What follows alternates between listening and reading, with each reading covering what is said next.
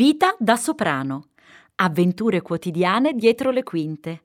Tutto quello che non sapete di un lavoro meraviglioso. Podcast di racconti in chiave semiseria. Un viaggio curioso e originale nella strabiliante, incasinatissima, durissima vita di un artista che insegue il suo sogno e ce la fa. Forse.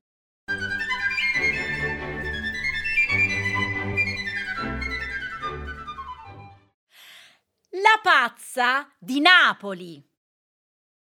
Per affrontare la vita di un soprano freelance, senza raccomandazioni né aiutini, e quindi per affrontare la mia vita di soprano freelance, ci vogliono i seguenti ingredienti. Molto, molto studio, carrellate di costanza, vagonate di forza di volontà, un po' di culo e un pizzico di follia. E se non sei un po' folle, dimmi come ti può venire in mente di scegliere questa nobile professione, sapendo che ti pagano poco se non sei molto generosa? come ti può venire addirittura in mente di proseguire nel sentiero dell'arte, in questo periodo assurdo in cui gente completamente pazza ha deciso di non farti più manco lavorare?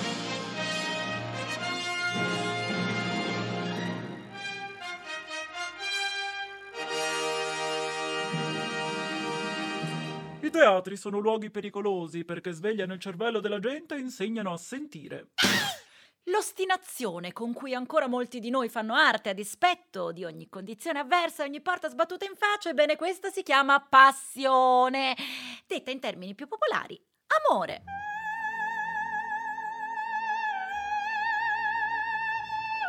Oggigiorno, ovunque ti giri, le scelte illogiche sono all'ordine del giorno, la follia ridanciana e con i sonagli in testa alberga sovrana. L'impero suo è la mente degli uomini. Della follia si dovrebbero occupare i medici, andiamo bene, una sicurezza, gli psicologi, gli psichiatri, ma essendo la follia, intendo la follia vera, inclusa nella sfera delle manifestazioni umane, non poteva che occuparsene anche anche la musica e di conseguenza il vostro soprano freelance preferito.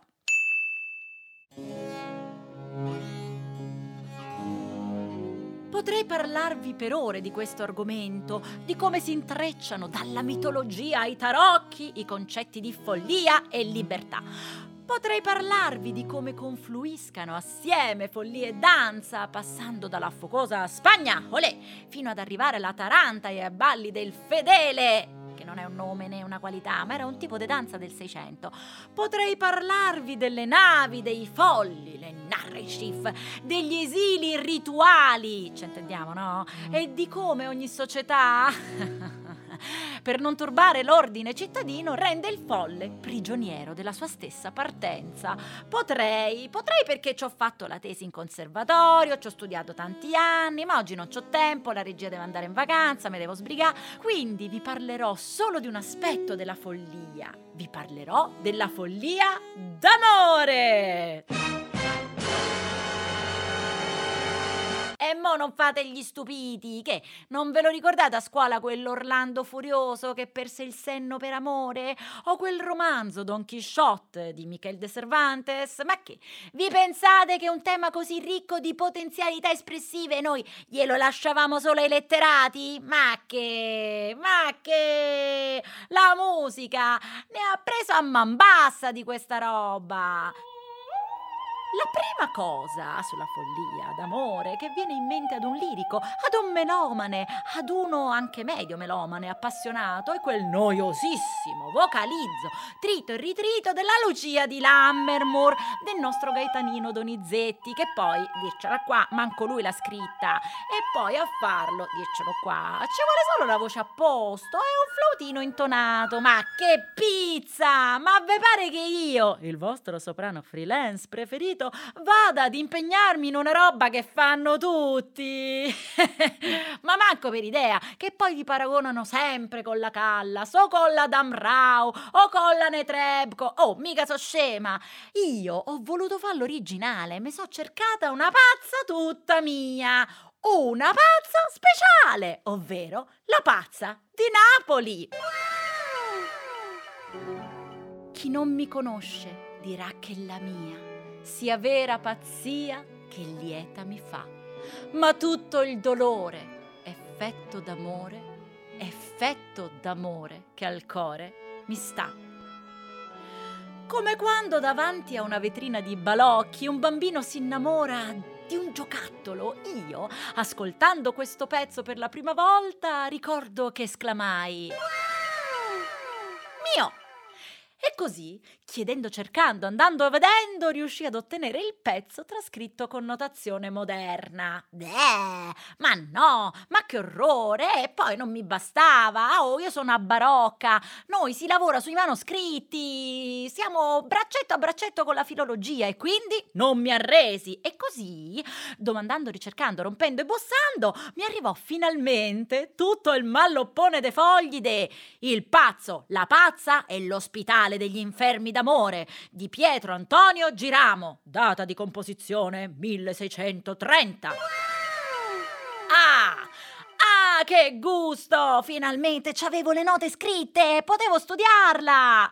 Confesso, confesso che la cosa più difficile non fu studiare le note, ma fu comprendere quella parte di testo che dice e i napoletani mi perdonino l'accento, se ca se squaglia st'anima con manzunza e me sento a bruciare i ficatilli, stu core si sminuzza come antrunza. Oh, ma che roba è? Oh, io so veneta, nata a Roma con madre siciliana, però insomma non ci ho capito niente. Aiuto! Anzunza, antrunza, ma come faccio a cantare una cosa e non capisco le parole? Scrissi persino ad un centro ricerche linguistico-dialettali di Napoli per ricevere risposta al quesito, risposta che non ebbi finché, pensa che ti ripensa, pensa che ti ripensa, pensa che ti ripensa, trovai la soluzione e mi risolsi di agire all'italiana. Ci vorrebbe un amico. Chiedendo ad un'amica, che chiese ad un'amica, che chiese a un'amica, che chiese a sua nonna. Ah, le nonne. Quando finalmente iniziai a mettere in voce questo pezzo era il 2004 e dopo 17 anni non ho cambiato idea. Cari miei, vi assicuro, questo brano è una figata, è pieno di energia, è rock! È un monologo in cui il personaggio attraversa tutte le fasi del delirio d'amore, le varie sezioni, descrivono la confusione di una giovane donna innamorata che non essendo corrisposta diviene folle per il troppo dolore.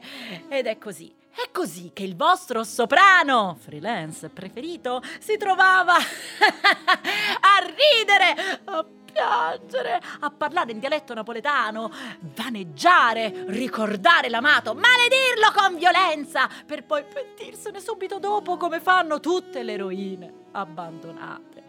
A che serve, ditemi, gorgheggiare imperviamente con gli acuti della Lucia quando puoi avere una pazza tutta tua. Questo personaggio mi ha dato la possibilità di esprimere moltissimo, contenendo in sé quella varietà che con il canto ti fa esprimere i vari stati d'animo con timbri e toni sempre differenti. Ed ecco, Ecco che davanti a me c'era il cavaliere smargiasso che mi tradiva e poi di corsa eccomi andare dai medici per chiedere un'erba che potesse acquietare i dolori del mio cuore. E poi eccola, eccola la pazza di Napoli ballare con i suoi pensieri, girando intorno a loro con una simpatica carola e girando intorno alla mente, intorno, intorno, eccola, chiedere ai suoi pensieri di inchinarsi gentilmente davanti al volto del suo amore e poi correre, inseguire quel pensiero più salterino che scappa dagli occhi perché la porta del cuore non è ben chiusa. Ballate o miei pensieri, ch'io sonerò. Fatevi prego il ballo del fedele che tal qual sempre fui, tal esser vo. No, No, fate più presto il ballo di follia, che così folle ancor la mente mia. Fa la la la la la la. Girate con la mente intorno intorno. Fa la la la la la la. Quel pensiero, quel pensiero salta troppo. Fa la la la la la la. Non saltare, o oh pensiero, non vedi il tuo gran male che accader va chi troppo in alto sale?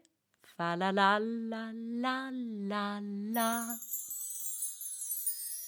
Per ore e ore ho cercato con lo studio di unire ritmo musicale e naturalezza d'espressione per sembrare davvero pazza e devo ringraziare per questo la mia fida clavicembalista Alessandra, amica e collega con cui ho condiviso decine di concerti e che con bravura e rara maestria armonica sempre cade con l'accordo giusto al momento giusto.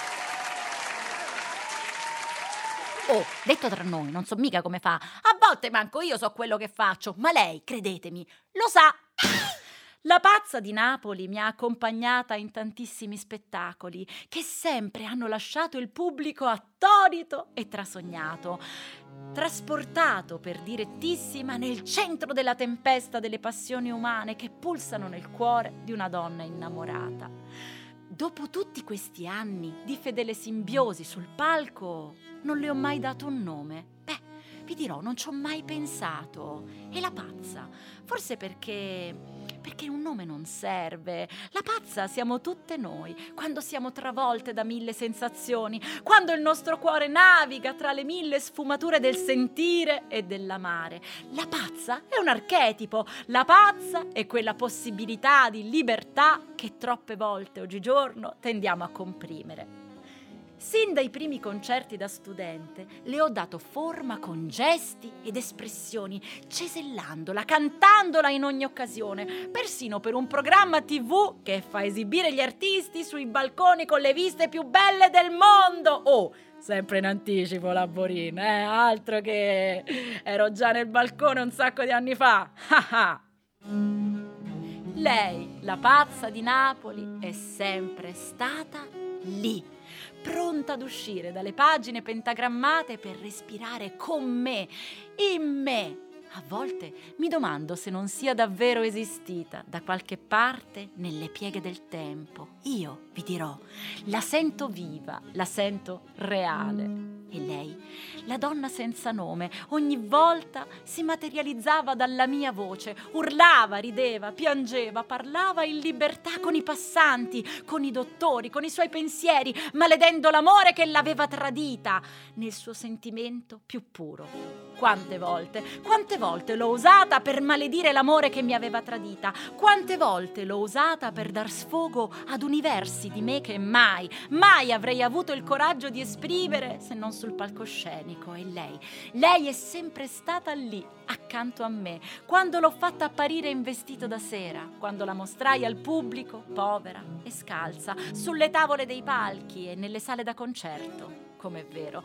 com'è vero che i personaggi sono come degli abiti. Una volta saliti sulla scena li indossi e tu non sei più tu, ma diventi un tutt'uno con la musica, in quella dimensione dell'arte tra il vero e il falso, in bilico tra sogno e realtà, che forse, sì, forse è un po' follia.